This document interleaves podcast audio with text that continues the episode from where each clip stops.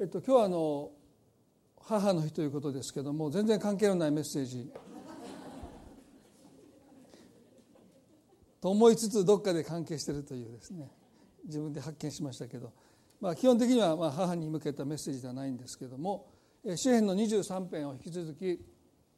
学んでいきたいと思います。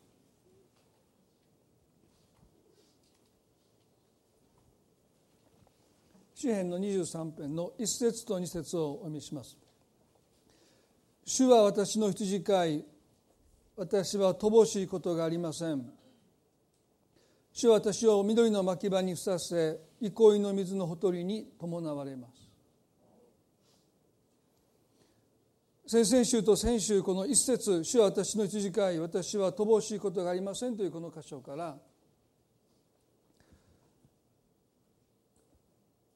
神様との関係の中にこそ私たちの魂を満たしてくれる湧き水の泉があるということにますます目が開かれていくことを私たちは心に留めていきたいという話をしました。多くの人はあることを成し遂げることで充足感を得ようとします。仕事の成功とか家庭がうまくいく。子どもたちがすくすく育って申し分のないねそれはどれもが間違っていないしそれは素晴らしいことですけどもダビデはそういうことによって魂を満たそうとしたわけでないということです。主は私の羊飼いあなたこそがあなたとの関係こそが私を満たしてくださいますと彼は言いました。で先々週でしょうか先週にも少し皆さんにもお話をしましたけども、まあ、見木が約10年一段落ついてほっとした時ですねまあ何らかの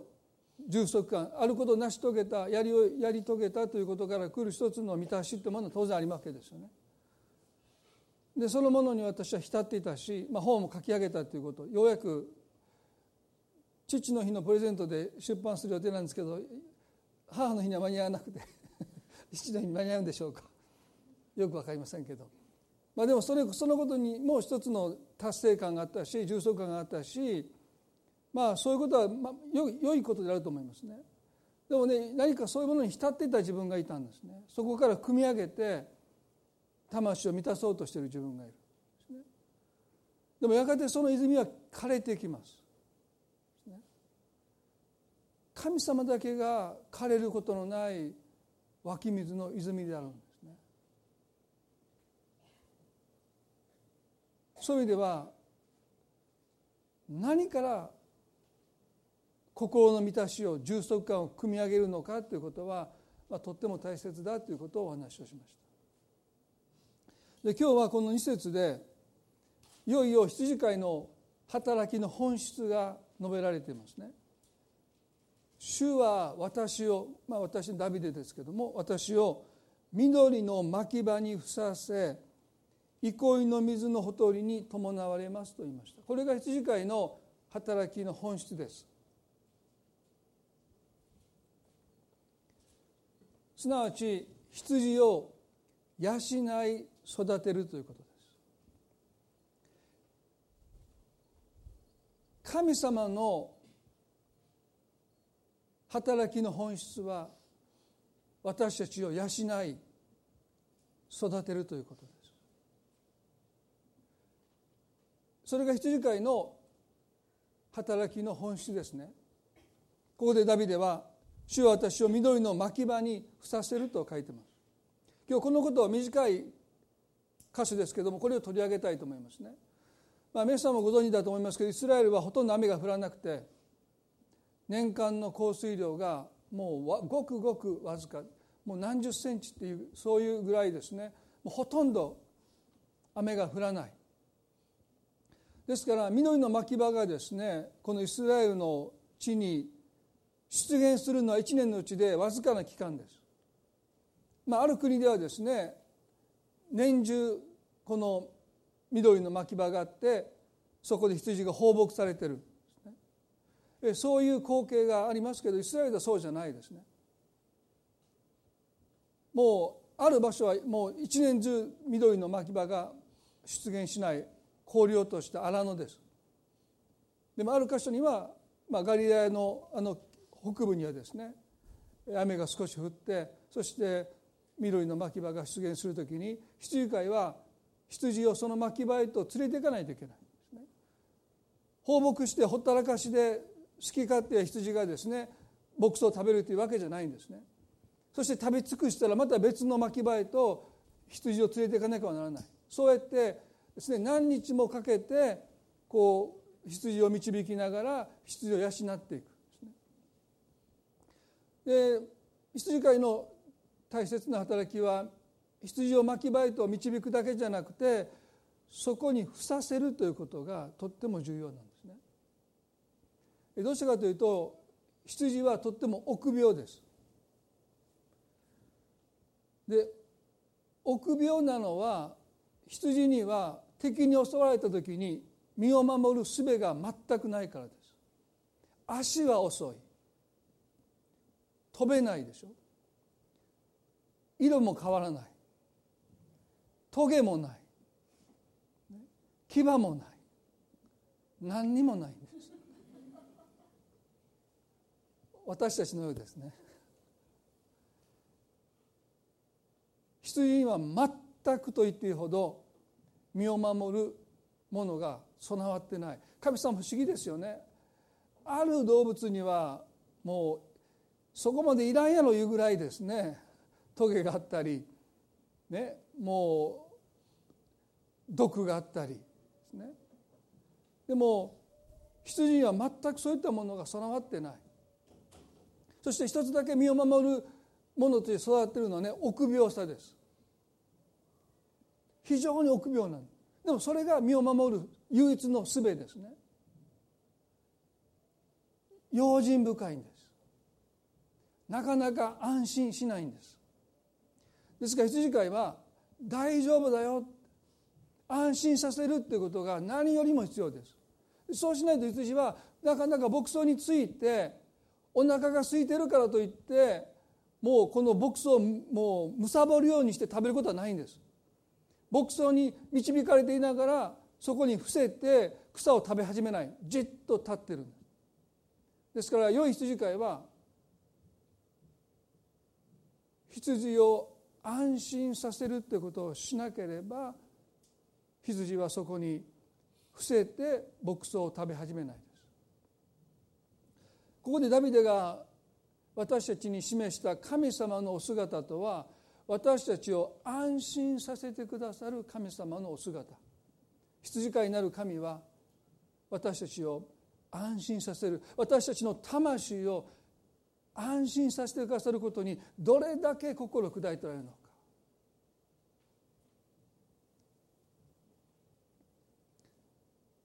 安心感の対極はね駆り立てるっていうことです。このことをちょっと思いに留めていただきたいですね。安心感の対極になるのは駆り立てるですね。ヨハネの10にイエス様がご自身を良い羊飼いだとおっしゃった。このことを私たちは並行して学んでいますけれどもヨハネの10章の11節でイエス様がこうおっしゃいました。私は良い牧者です。良い牧者は羊のために命を捨てます。12では牧者でなくまた羊の所有者でない雇い人は狼が来るのを見ると羊を置き去りにして逃げてきます。それで狼は羊を奪いまた散らすのです。それは彼が雇い人であって羊のことを心にかけていないからですとおっしゃった。ここでイエス様は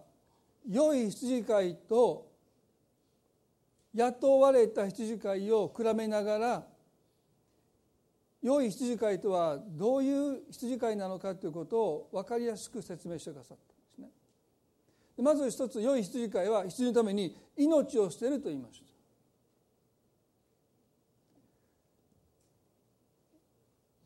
どっちかというと本末転倒な響きがありますね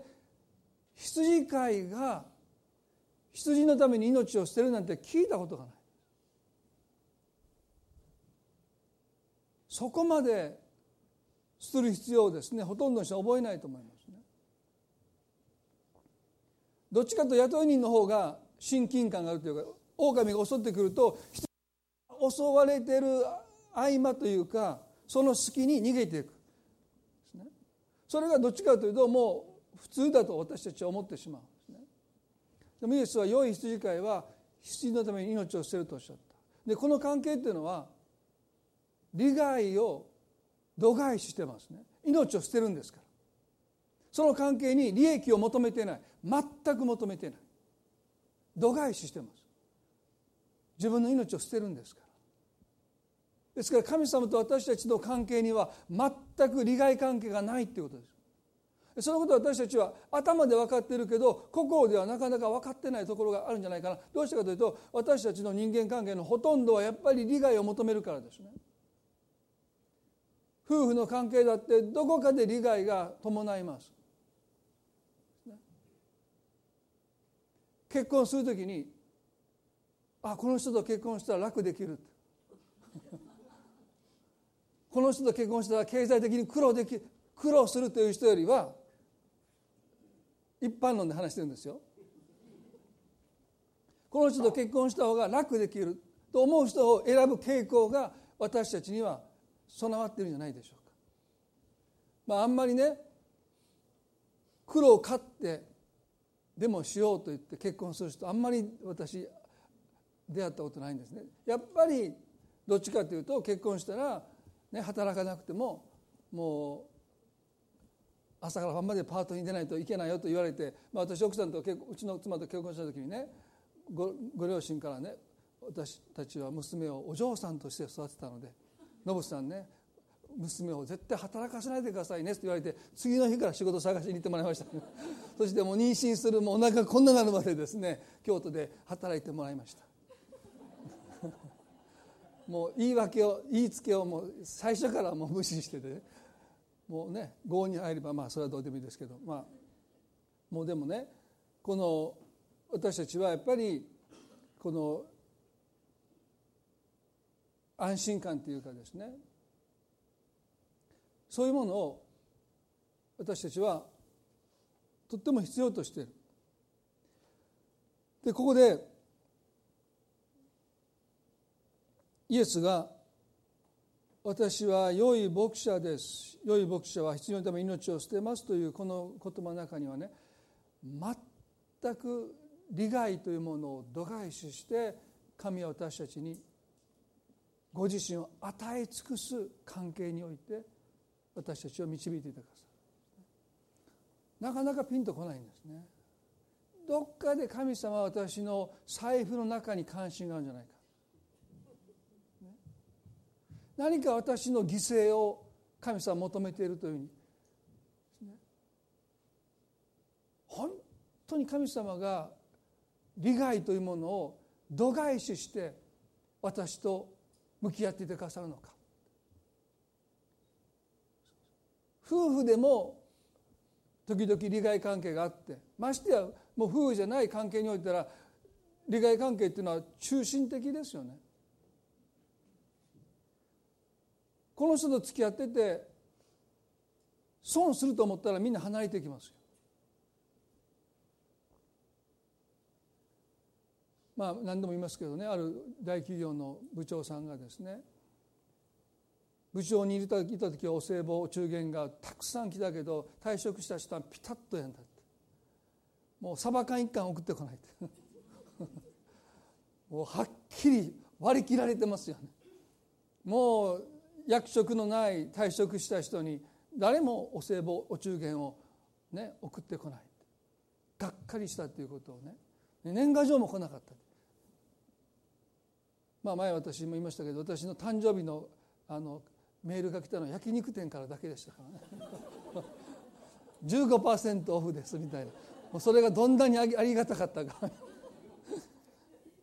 まあすみません。全然しょうもない話してしまいましたけどまあこの12節ではね牧者でなくまた羊の所有者でない雇い人は狼が来るのを見ると羊を置き去りにして逃げていきます。それで狼は羊を奪いまた散らす散らすのです。それは彼が糸にだって羊のことを心にかけていないからです。こディイエス様は雇い人が雇われた羊飼いが狼が来るのを見るとためらうことなく羊を置き去りにして逃げていくことを責めていないんです。そういうもんだって利害関係ってそういうもんですね。狼が来るならば自分の身を挺して羊を守ることに何の利益もないので羊が襲われてる隙間に合間に羊飼いは逃げていく。そういうものなんだっておっしゃる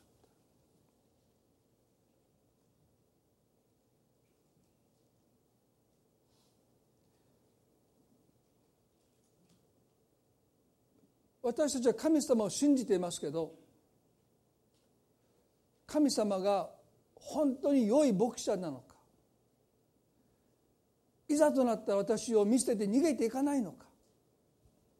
本当にいつまでもとどまっていてくださるのか。そのことが私たちの安心の土台です。私たちが主にあって信仰生活において成長する土台はまず何をもってしても神が私のために命を捨ててくださる。いざとなったらご自分の身を挺して投げ出して私を救ってくださる私と共にいてくださるという確信です。で羊っていうのはねとっても臆病でしょ？で臆病っていうことがいい意味なのはですねなかなか羊飼いを信頼しないんです。はいはいとついていかないんです。でこれは羊が身を守るための唯一のあるいは身をすべですね。だからこの羊飼いが、ね、私とどのような関係なのかというその関係を羊は本当に臆病ですから用心深いですからチェックするんです。その関係が信頼関係で結ばれているのか利害関係なのか。で最近もまた私の携帯電話にですね私の老後を心配している方から電話がありまして「マンション経営いかがですか?」で私ねもう腹立ってね「なんで私の携帯番号ご存知なのですか?」って。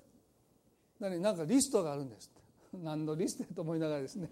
何々のリストを見て電話してきました。固定電話に普通かかってくるはずでしょ？どこで僕携帯電話なんて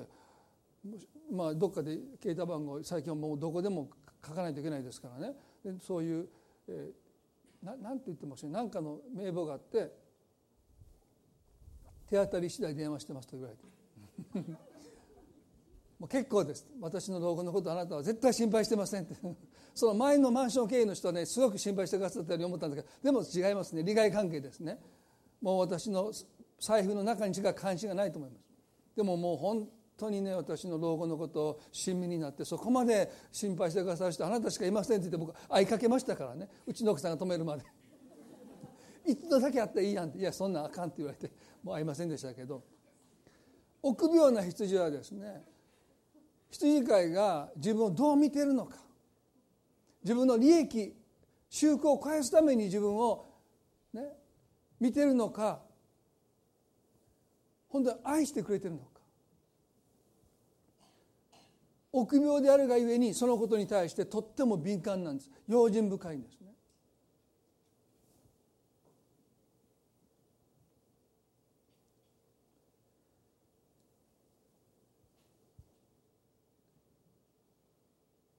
皆さん私たちは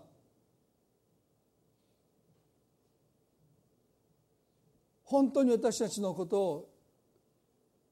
愛して命を捨ててくださるお方。その方が私たちの羊飼いとして私たちを導いてくださっていることに安心をもっともっといただきたいですね。本当にこの方は命を捨ててくださる。それはもう十字架で証明されましたけども。でもね実際問題として良い羊飼いはなかなか実際羊のために命を捨てるということはそういうことはあまりないですよね。それほど危険な仕事ではないそれほど羊飼いが殉教するというか羊のために命を落とすということはありませんけどイエスはここでね断言しました。でなぜイエスがまだ十字架で死んでもいないのに羊のために命を捨てると言い切れたのか。それは良い羊飼いが普段から羊を養うために自らを与え尽くしているからです。でここに私たちはね今日母の日ですからここですごく関連してるんだと思うんですけども愛するとは養い育てるということですよね。だから聖書は夫に対して妻を養い育てなさいと命じています。これ夫の一番の義務ですね。妻を養い育てなさい。だから私のメンターのジェリーさんはいつも会うために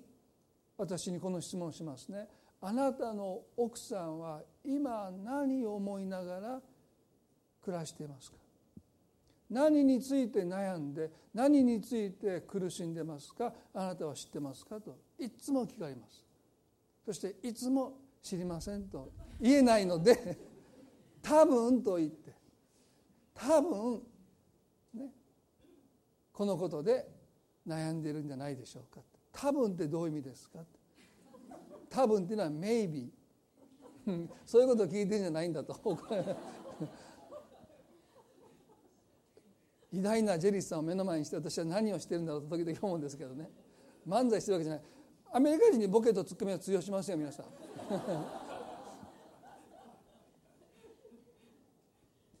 真剣な顔で聞き返されますからね。多分でどういう意味って。まあ愛イコール養い育てるということですね。養い育てるってことはイコール自分自身を与えるってことです。ですからその胎に子供を宿した時に文字通り母は子供を愛し養い育てます。すなわち自分自身を子供に与え始めます。ですから骨が弱くなったりですね。文字通りそうですね。歯がもうちょっと脆くなっていったりですね。もうカルシウムが子供に取られていきますそれはまさに身を削って命を削って養ってる。そういうことをしている人は当然いざという時に命を捨てる覚悟がどこかでもできてる。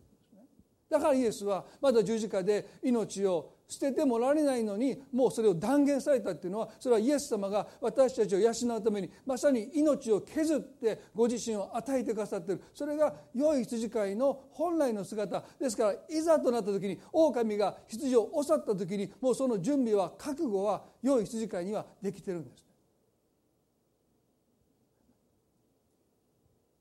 良い羊飼いは羊の所有者だとも書いてありましたね。それはもうそれをどこかでもお母さんが自分の体の中に命が宿った時に命を捨てる覚悟をどこかでしてるからですね。男の人はそれはしてないんですよね。だから逃げちゃうんです。あの地震の大震災の時に。奥さんと子供を置いて外に飛び出していっちゃうんですねですからこの母性と不正のこと私本にも書いてますけれどもやっぱりお母さんっていうのはやっぱりどこかでその覚悟をもうこう宿した時にしてるんだろうと思います。でも男の人はどこかでしていかないといけない。意図してしないといけない。そうじゃないといつまでもしないんです。まあ、今日は別に父の日のメッセージでもないんですけどだからお母さんのは偉大だなと本当思いますよ。自分が死ぬかもわからないという可能性があるわけですから。ですからその覚悟をどこかでしているということはとっても大切愛の本質はそういうことです覚悟するということです。良い羊飼いはもう覚悟してる命を捨てる覚悟を持って日々接している。たとえその羊のために命を投げ出す機会がなくったって羊飼いの中にはもう覚悟ができている。そういう覚悟を持って羊を導いているので羊は安心して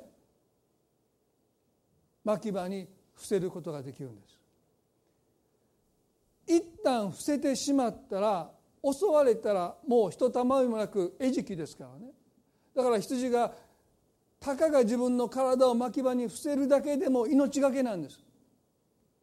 だからね大げさなようで大げさじゃないんですね。だから羊がまあ羊に聞いたことないんですよ。あなたは覚悟して。ね。でもまあそういうもんだそうです。だから羊にとってはたかが牧場の草を食べるだけなんだけどもそこに伏せるということはもう襲われたら人ためもないということは、ね、私の命をあなたに預けますと言って羊飼いにその命を預けない限り安心して草を食べれないんです。皆さん私たちは本当に信仰生活の中で成長していきたいと願うならば神様が私のためにためらいもなく命を捨ててくださるんだ狼が来る時に人生の困難が来る時にこの方は自分の身を挺して私を守ってくださるお方なんだという安心感がなければ私たちだって養われることがない。皆さんね羊はすぐにお腹を下すそうです。ですから安心してないでおどおどしながら草を食べた羊は消化不良を起こしてブリブリブリブリと食べたものが身に吸収できないで食べてるんだけども身につかないで痩せ衰えていくそうです。私たちは声太った羊になりたいですね。食べてる割にはいつもなんかお腹下し意味で一周話しながらそういうお腹を下した羊になりたくないです。良い羊飼いはイエス様は私たちのために命を投げ出してくださるんだということ。そのことに私たちはもっともっと安心感をいただいていかなければならないと思いますね。ここで第2コリントの8の9ではこう書いてます。第2コリントの8の9ではあなた方は私たちの主イエス・キリストの恵みを知っています。すなわち主は富んでおられたのにあなた方のために貧しくなられました。それはあなた方がキリストの貧しさによって富むものとなるためですと書いてます。ここにも羊飼いになる神様の心が現れていますね。自らが貧しくなって私たちを富むものに私たちを豊かにしようとしてくださる。そこには利害関係は全くないんです。自らが貧しくなることによって私たちを富むものにしようとしてくださった。これが羊飼いの心です。羊飼いは、ね、良い羊飼いは修復を肥やすために羊を利用しません。反対に自分を貧しくしてまでも羊を養い育って富むものにしていきます。まあ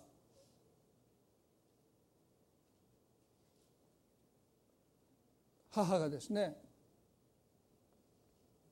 おかずを子供にあてないで自分がおかず食べて子供にだけご飯だけ食べさせてるお母さんいないですね。自分の食べるものはも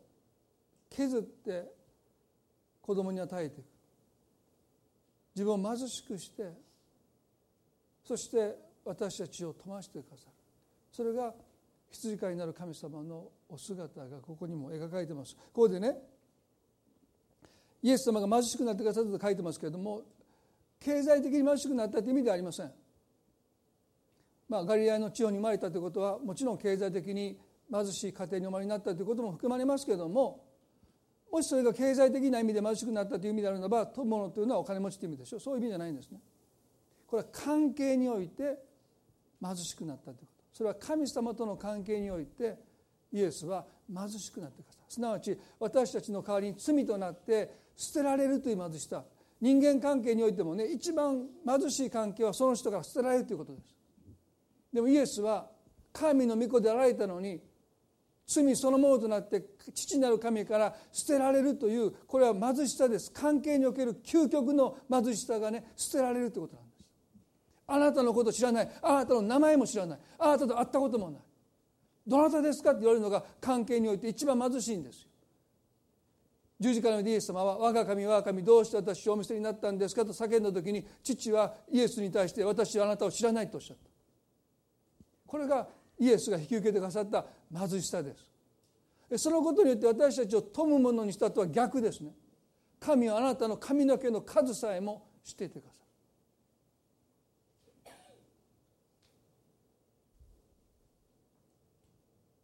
イエスが捨てられたことで私たちが受け入れられたんです。これが関係における神様との関係において富むものにされたという意味です。すなわちね神ご自身が貧しくなってまであなたを富むものにしてくださる関係です。普通逆なんですね。人はあなたを利用して自らを富ませようとします。別に会社だってねあらゆる人間関係だってね今ブラック企業という言葉がありますけど、ね、本来ならば会社も栄えて従業員も栄えていくのは健全な会社ですけども今はね会社だけ儲かって従業員の人はですね本当に貧困の中にいるっていうそういうブラック企業も増えてきてると言われてますね。でも本来逆ですね。イエスの方で富むものにしてくださったというのは神ご自身が貧しくなってまでも私たちを富むものにしてくださる関係の中に私たちは今導き入れられてるんだということを覚えたいです。で私たちが神様のために一生懸命頑張れが頑張るほどですねなんとなく私が貧しくなっていくかのように感じやすいです。こんなにもやってるのに。でもそうじゃない。神様がご自分を貧しくしてまで私たちを富むものにしようとしてくださっている。それが私たちと神様との関係なんですね。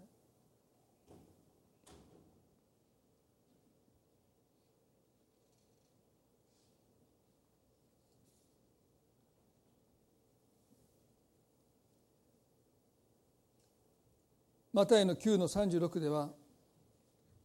イエス様はこのように嘆かれました。マタイの9の36でまた群衆を見て羊飼いのない羊のように弱り果てて倒れているのを彼らをかわいそうに思われた群衆を見て羊飼いのない羊のように弱り果てている弱り果てて倒れているのをいる彼らをかわいそうに思われたここにもイエス様が羊飼いであることの良い羊飼いであることの心がよく表れてますね。弱り果てて倒れているのを神様はかわいそうにと思われた。皆さん私たちはクリスチャンとして本当に安心して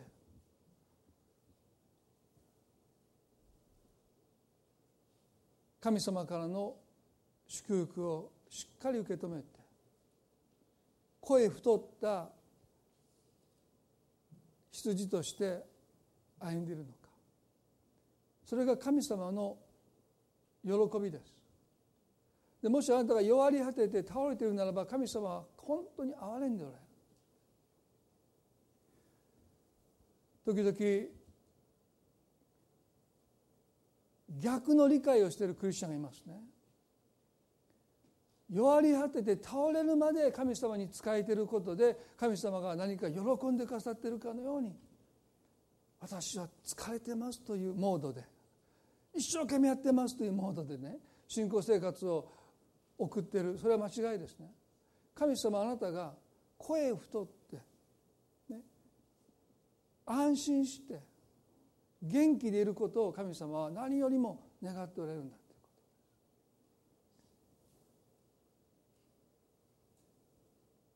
と。どこかで私たちは神様を誤解しているかもわからない。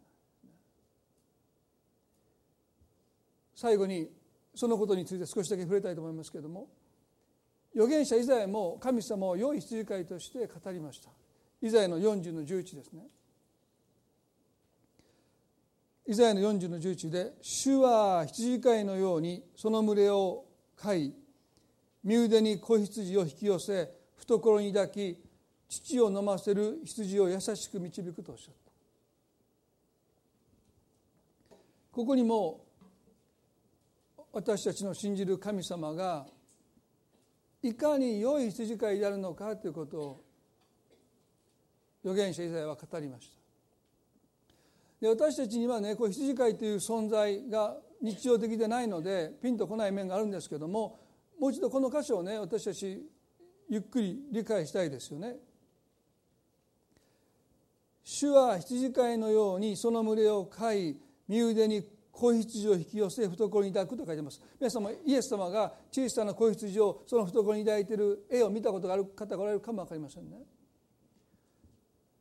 子羊は子羊ですから群れから遅れるんです。疲れやすいんです。でその都度良い羊飼いは群れから離れていく遅れを取っている子羊のもとに行って引き寄せて抱きかかえて元気になるまで一緒に歩き続けます。これが私たちの神様のお姿です。あなたが信仰生活で疲れて群れから離れていったらはいさよならじゃないんです。ついてこないものはもう切り捨てていく神様じゃないんですね。疲れ果てて歩けなくなった。その時に羊飼いは必ず来てくれて引き寄せて抱きかかえてくださって私たちが元気を回復するまで羊飼いはあなたを背負い続けます。それが私たちの神様のお姿です。皆さんどうでしょうか？あなたが神様を想像する時に遅れを取ってしまうとどこか神様が遠くに感じるならば皆さんそれはあなたが神様に対して間違ったイメージを抱いているんです。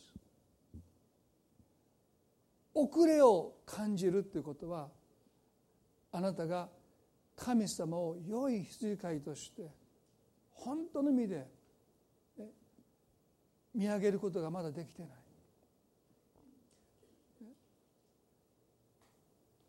良い羊飼いは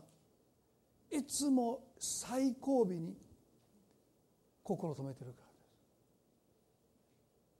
元気な時に神様が近くに感じて元気じゃない時に遠くに感じるならばあなたはまだ神様があなたにとって良い羊飼いだというその関係の中にあなたはまだ歩んでないのかもしれません。本当に主が私の羊飼いであるとあのダビデの告白に私たちが生きているならばあなたが一番最後になる時に神様一番近くに本来ならば感じるはずなんですね。こんな足手まといの一人前じゃない。群れから遅れていく。聖書の言葉を聞いてもすぐに入って反応できないで悩んで葛藤して本当かなって何日も何日もみんなからねあなたいつまで悩んでるの？って、そろそろもう腹を決めて、ね、信仰はね決断よなんて言われて。いつまでそんなぐだぐだぐだとあんたと出会っても3年も経つけどみたいな、ね。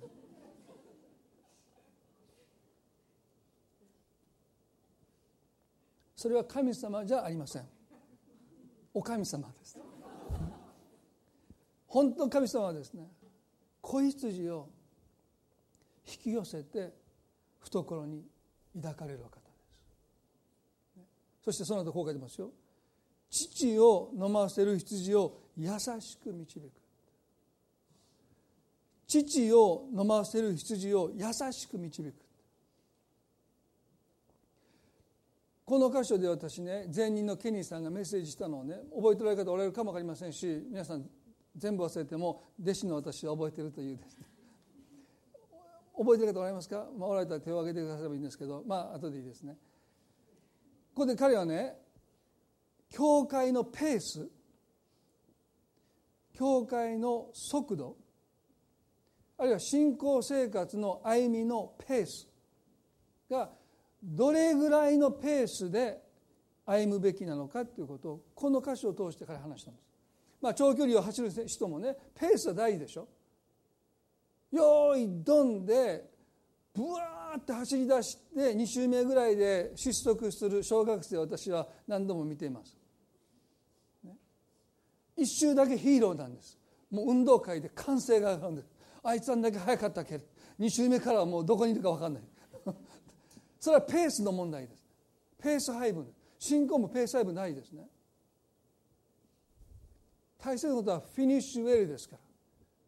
最後まで走り抜くってことが信仰にとって大切なんですね。ですからペース配分がどれだけのペース配分なのかっていうのは、ね、マラソンしてる人はね皆さんね特に難しいんですよね。惑わされるんです。お調子者がいて走り出す人がいるんです。そしたらねペースが乱れていくんですよ。でここで、ね、ケニーさんがおっしゃったことは神様は父を飲ませる羊すなわちお母さんの羊ですね。を優しく導く。お母さんの羊を駆り立てたらお乳が出なくなるんです。早く歩け早く歩け何してるんだって駆り立てるともうお乳が出なくなってすなわち子羊はお母さんからお乳がもらえないので痩せ衰えていくので羊飼いは一番ゆっくりとろとろ歩いてるお母さんの羊に全体のペースを合わせるんです。で教会員も元気な人に合わせるんじゃない突っ走ってる人に合わせるんじゃないそしたら勢い出ますよ。でも教会は小さな子供を持つお母さんが安心して教会で過ごせるペースに教会の全体のペースを合わすべきだと彼が言ったのでニューライフはこんなにとろいんです。私のせいじゃないんです。全部ケニーさんのせい。ですでもねそれで私はいいと思うんです。勢いがないですね。いいんですよ。ペースがそんなとこに置いてないからです。元気な人がね引っ張っていくような教会になってしまうと父を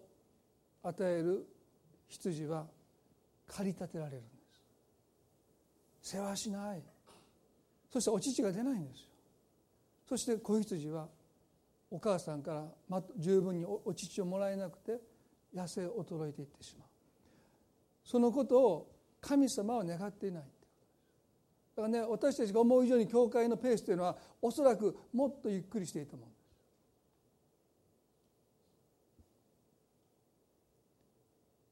そうですね私はもともとゆっくりしてるわけじゃないんです。でもそういうふうに神様が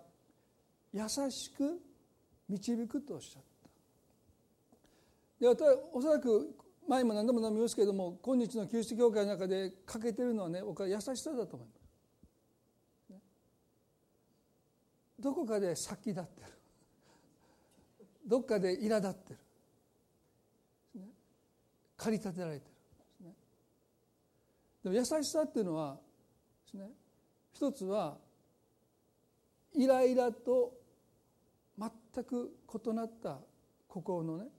状態ですよね。神様はね優しく導いてくださる。イエス様私はやさ心優しくへり下ってるとおっしゃった。ですから羊飼いは優しくされないと安心しないんです。牧場に伏せないんです。そして草を食べないんです。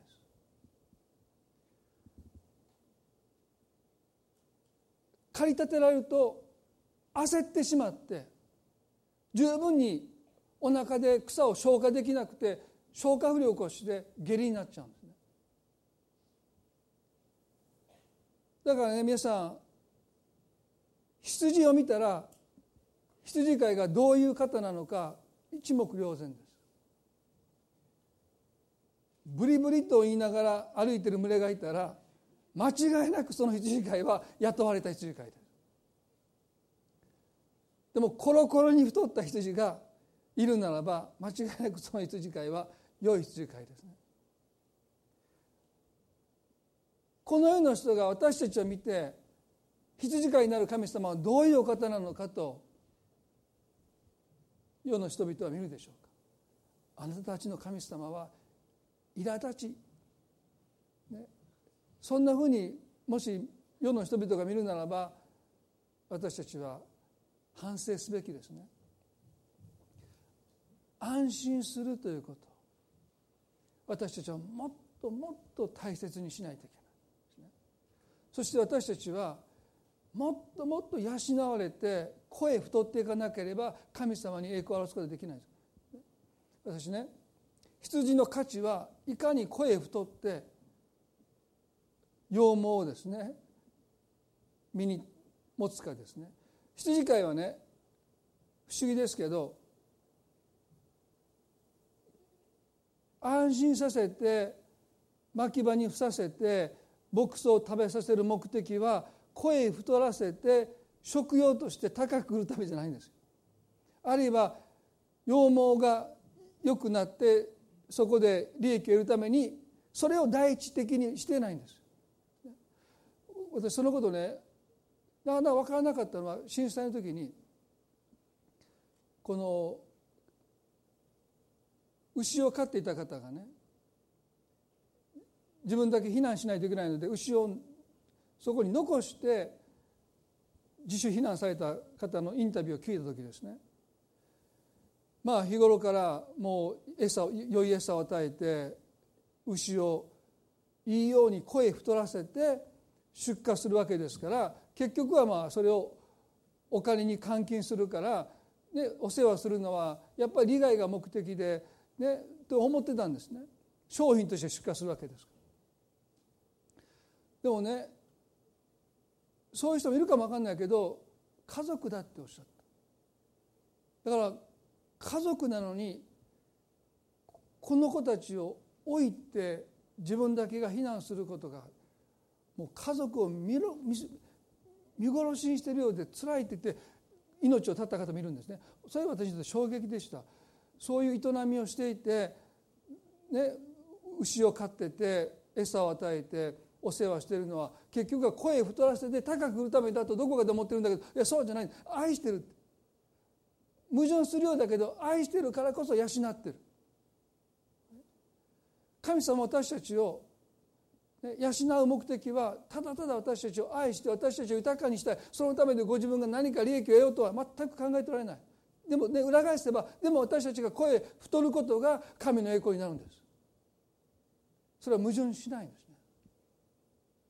神は私たちを利用して私たちが何かをせしめを搾取しようとは全く考えてない。ただ愛のように私たちを豊かにしたい。そして私たちはその愛に応えて豊かにしてされていくことが神様の栄光を表していくんだってこと。だからこの世の人が私たちを見る時に私たちの神様がどのような神様なのか、ね、本当に良い神様にあなた方をお仕えしていますねと私たち言われたいですね。そのために私たちはもっともっと安心して養われて豊かになっていくことを神様の栄光を表すためにも私たちと求めていかないといけないということです。最後に先ほどから何度も言ってますけれども駆り立てられるものということがですね安心感の敵です。で不思議なことがね不思議というかあの先週ですね、えー、ある方の家にこのバイの先生という方がね、えー、来られた近くまで来られたということでニューライフに来てくださって私が不在にしていましたので名刺代わりにと言ってこの本を置いていてくださったんですね。で私教会に行ってこの本を見てでどこかでねその表紙は見たことがあるなと思っててそして中を開けたらですねびっくりしたのは、えー、その項目でね、えー、ビルビルキ先生夫妻って書いてあったんですけども来週関西牧会塾が始まりますけれどももともとの東京の牧会塾の講師の先生方の多くはですねこのビルキュ先生の訓とを受けてるそういう方たちから始まった働きであるということです。でもう一つはねこのドライブという項目かっこ衝撃ということについて書いておられたんですね。で今日まさにお話しているのはそういうことなんです。ですから先生が本の中でこのドライブ私たちをかきたてるもの安心することの敵対するものこのことについて書いておられたので最後にそれをちょっと紹介したいと思いますね。自分のうちに何か外からの刺激を受けるとほとんど本能的に自分を突き動かすような力が出てきてそれに縛られ反応することがあるというふうに書いてあります。まさに私たちの中にはあることに対して過剰に反応してしまうそういう衝動がもう身についてしまって。でこのことが時に私たちが主にあって安息すること主にあって安心すること主にあって安らかになることを最も妨げているものなんだ。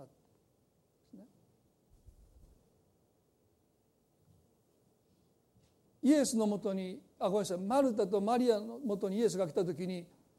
明らかにマルタの中には衝動がありました。彼女を駆り立ててイエスのもてなしの準備に向かわせます。そして彼女は結果としてイライラしてイエスに文句を言いました。それは彼女の中に何か彼女を駆り立てる衝動があったからです。でも明らかにそれと同じものがマリアの中にはなかったことは明らかですね。マリアはイエスの足元に座って御言葉に聞いていた。すなわちこれはね牧場に伏せて牧草を食べる羊の姿と重なります。マリアの中にはマルタの中にあったドライブ衝動はありませんでした。だからイエスの足元に座って養いを受けてるそれが成長するクリスチャンの本来のあるべき姿です。でも私たちをいつもイエスの足元に伏せてイエス様から受け取るべきものをしっかりと受け取るまでそこ動かないというそういう心の安らぎっていうものが私たちを私たちが持つことを邪魔するのは心の衝動です。マルタはイエス様の足元に座りたいと思ったけども座れなかったんです。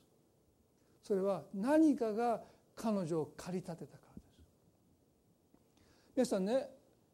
この教会でも黙想についてある時期ずっと学ぶことがありましたけども黙想してみればいかに私たちの中に衝動がドライブがあるのかすぐに分かります。ね、あれもしないといけないこれもしないといけないと思いがすぐに心に湧き上がってきます。し、ね、私はこんなところで黙って目をつぶって一体何をしてるんだろうって言ってすぐに目を開いて私たちは動き始めます。それをし続ける限り私たちは消化不良を起こしてどこかいつもお腹を下した状態で吸収できないで信仰生活を歩んでしまう。本当に神様から受け取るべきものをしっかりと受け取るまでイエス様の足元に私たちがどれだけじっと座っているのか。もう生きなさいと。主が私を使わすまで受け取るべきものを御言葉を慰めを励ましをどれだけ私たちはイエス様からちゃんと受け取っているのか。それは私たちが内側にある衝動からドライブからどれほど解放されてるかに比例しますね。で前の先生はね、まあ、実は先ほどもあの第一礼拝に来られていた村上さんという福家さんの妹さんですけどおじさんなんですね。お母さんのお兄さんだって。こんな近くにそんなねもう親戚のおじさんなんですと昨日言われて。ちょっとびっくりしましたけどその先生がね私たちの中にある典型的な5つの衝動について書いておられたのでちょっと紹介したいと思いますね。喜ばれなければならない。おそらく子どもの心にある衝動の一つは親を喜ばせなければならないという衝動です。親を怒らせなければならないという衝動を持っている子どもたまにいますけどね。なんで怒られることばっかりするんやみたいな。でもまあ一つは親を喜ばせようとするそういう子どもの心に一つの人を喜ばせないといけないっていうドライブがある人はマルタの場合明らかにこのドライブですね。イエス様を喜ばせなければならないという衝動に彼女は駆り立てられてもてなしの準備をしている二つ目はね強くなきゃならない多くの日本人の人がキリスト教信仰ノーっていうのはね信仰を持ってして弱い人だっていうどこかで強くなければならないというドライブに支配されてる。でも本当の強さは弱さを認めるってことなんですけどね。そんなこと言ったら角が立つの言いませんけど。3つ目はね早くしなければならない。どれだけ私はこれを子供に言うのか。もう反省しまくりですけどメッセージだから。早くしなさい早くしなさい。もういつも毎朝言ってます。もう駆り立ててますね。駆り立てられてます。あと頑張らなきゃならない。もっと頑張らないといけない。どれだけ多くの人がこのドライブに駆り立てられて頑張ってるでしょうか、ね、東北でもね頑張れ頑張れっていうのがしんどいって分かってても言っちゃう。頑張ってください。5つ目はね完全でなければならない。共通することでねなければならないっていうその衝動です。それはねそうしなければ受け入れてもらえない愛してもらえないという恐れがその衝動のドライブの本当の姿ですこの衝動からドライブから私たちが解放されなければ私たちはじっとするということはできないんです。ただただ受け取るだけっていうことはできないんです。マルタのようについつい立ち上がって何かをし始めちゃうんです。だからね消化不良を起こすんです。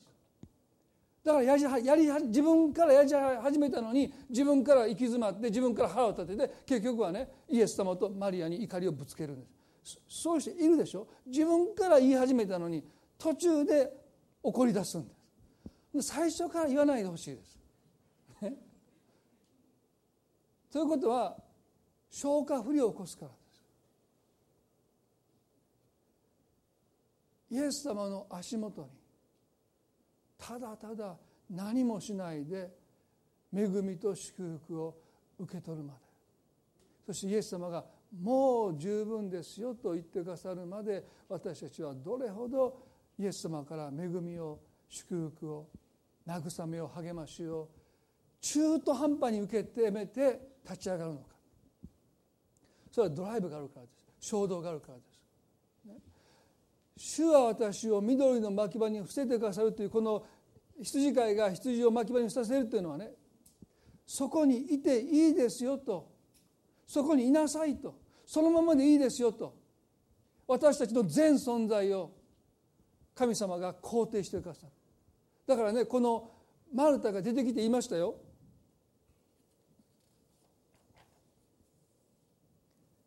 主よ妹が私だけにおもてなしをさせているのを何ともお思いにならないのでしょうか。私の手伝いをするように妹におっしゃってください。マリアの中にはドライブがありませんでした。でもねマルタがマリアを駆り立てます。マリアそんなところでいつまで座ってるの？早く立ち上がって私を手伝いなさいと兄のマルタはマリアを駆り立てようとしました。そしてイエス様に言いましたよね。私の手伝いをするように妹におっしゃってくださいって言った時にイエス様は何とおっしゃったか。マリアをなんで座ってるんだ？って早く立って。早く行きなさいって言ったらですねこれは大変ですね。でもイエス様は言わなかったんですマルタマルタあなたはいろんなことを心配して気を使っています。しかしどうしても必要なことはわずかです。いや一つ一つだけです。マリアはその良い方を選んだのです。彼女からそれを取り上げてはいけません。たった一つの大切なことをマリアは選んだんだからそれを取り上げてはならないとマリアを全肯定してくださったそのままでいいってそこにいなさいたった一つのことを彼女は選んだんだからそれ以外に彼女が選ぶべきものは他にないんだからここにいさせなさいって言って自分の足元に座るマリアをイエスは肯定されました。ですね。マリアは立ち上がる必要がありませんでした。それはもうイエス様が私のこの存在をお認めになってくださっているという安心感があったからです私たちが神様から受け取るのはこの言葉です。神はあなたのことをもうすでに十字架においてその存在を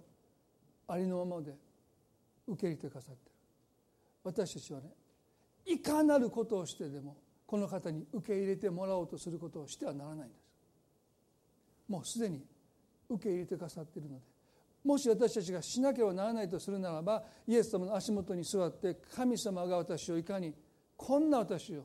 人があなたを拒絶した時ほどそこに行かないといけないんです。イエスは私をありのままで受け入れてくださってるんだというこのこの世が示す安心感とは違うこの世の示す安心感はいかに多くの人が私を認めて受け入れてくれるかそのことに私たちは自分を駆り立てますけどそこに向かわないでください。イエス様のもとに私たちはいつも行ってこの方がこんな私を失敗をした私を、ね、過ちを犯してしまった私を人を傷つけてしまった私を、やろうとしたことを途中で投げ出した私をでもイエスは私をどれほどそのままで私を受けてくださっているのかその安心感を私たちがいただかない限り私たちが何をやっても途中で消化不良を起こしてそれは私たちに身にならないんですよ。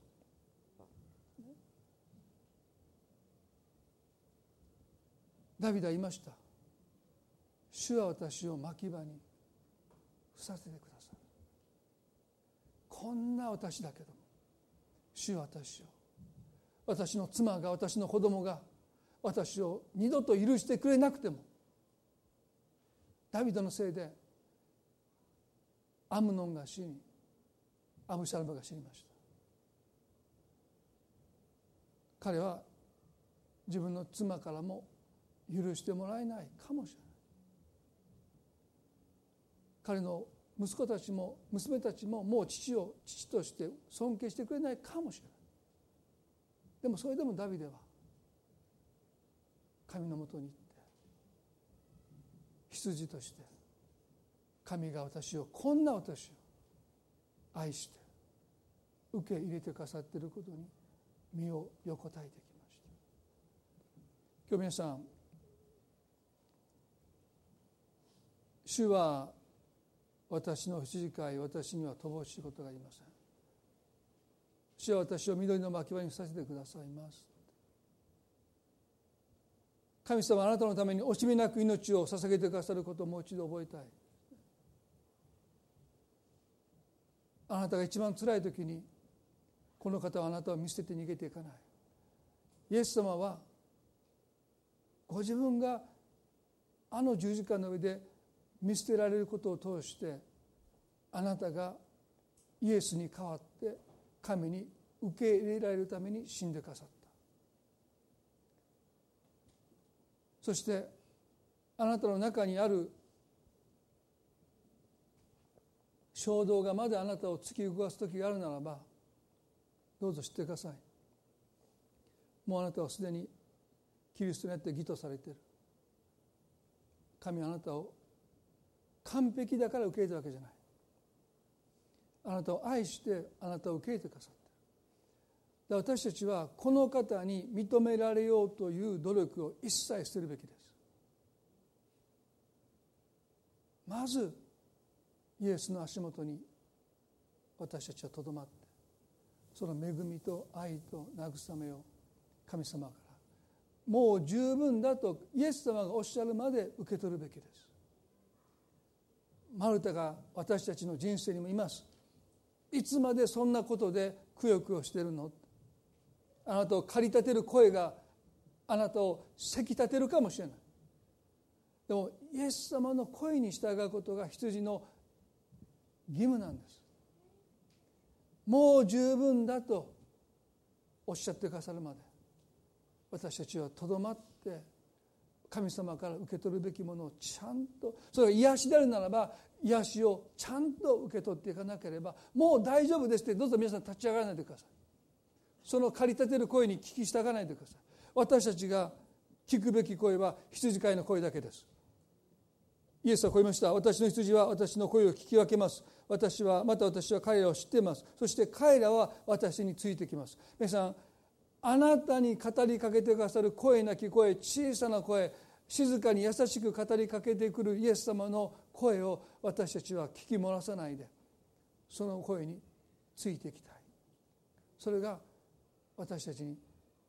最も今求められていることなんではないかなとそう思います。一言お祈りしたいと思います。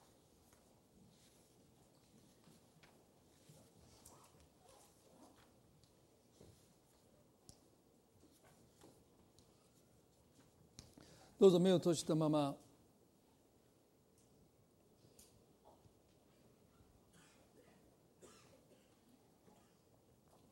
神様があなたをそのままで受け入れてくださっていること。だからもう私は神様に認めてもらおうということで頑張らない努力しない。そのことを今日決心なさる方がいるかもしれません。せっかく聞いた御言葉もあなたが駆り立てられる時に消化不良を起こしてあなたの血となり肉となっていかないんです。御言葉があなたを駆り立ててしまうんです。聖書はこう言ってるじゃないか。でも私たちの神はあなたを優しく導かれる神様で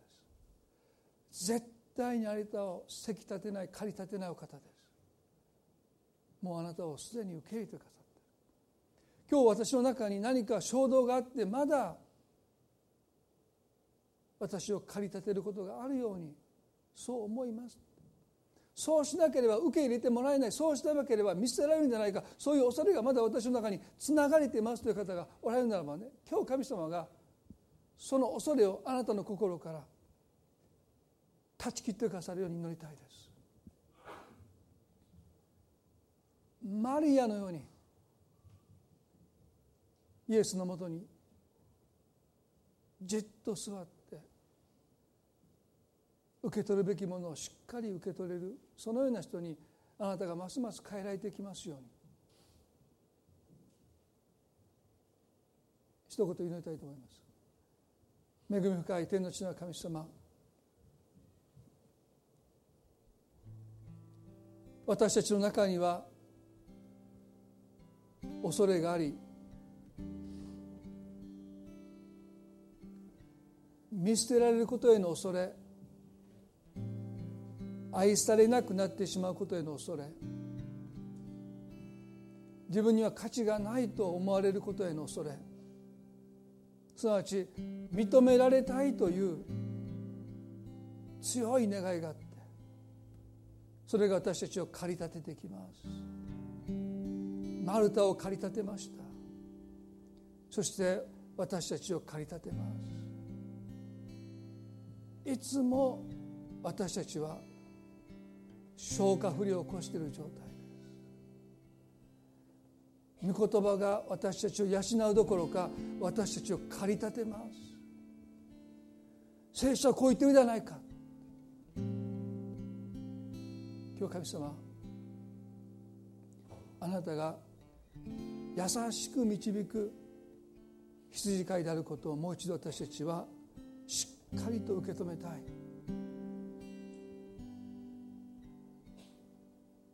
あなたは決して私たちを駆り立てません。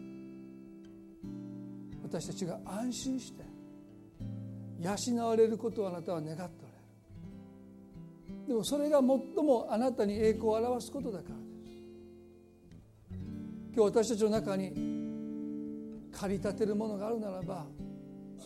主よあなたがマリアをその存在を肯定してくださったように。たとえ人があなたを否定し人があなたを裁いて私たちを駆り立てようとしてもイエス様が私たちをありのままでそのままで愛し受け入れてくださっている。ことそして何よりもまず私たちがこの方から恵みを受け取ることを願っておられること慰めを受けること癒しを受けることを願っておられること主よ今日もう一度私たちは心に留め弱り果てた私たちの姿をイエス様あなたは見たくありません。声太った私たちの姿こそがあなたの栄光です。主よあなたの緑の牧場に私たちを伏させてください。私たちの中に恐れがあり不安があり駆り立てるものがあるならばどうぞあなたが私たちの心に安心を与えてください。緑の牧場に私たちを伏させてください。私たちを養ってくださるように今祈ります。私たちは皆主の緑の牧場の羊です。安心して養われて成長していく羊として歩んでいきたい。駆り立てるものを私たちの心からどうぞ断ち切ってください。その声にもう私たちは聞き従いません。私たちが聞き従うのは羊飼いになるイエス様あなたの声だけです。その声についていきます。その決心を今日私たちはしたいです。父親の声でもない母親の声でもない。強く意見を言う人の声でもない。イエス様あなたの声だけです。その声だけについてきた。い駆り立てる声にもついていくことをもう今日やめます。イエス様あなたについてきます。今日そのことを決心します。この決心をしようどうぞ祝福してください。イエス様どうぞ今お人々がその決心を良い羊飼いになるイエス様にだけついていく決心どうかすることができますよ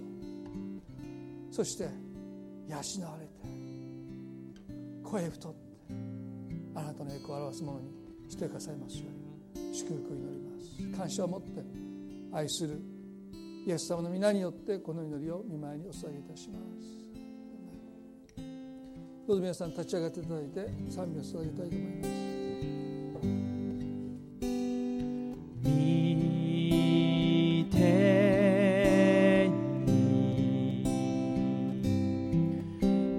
皆さん本当に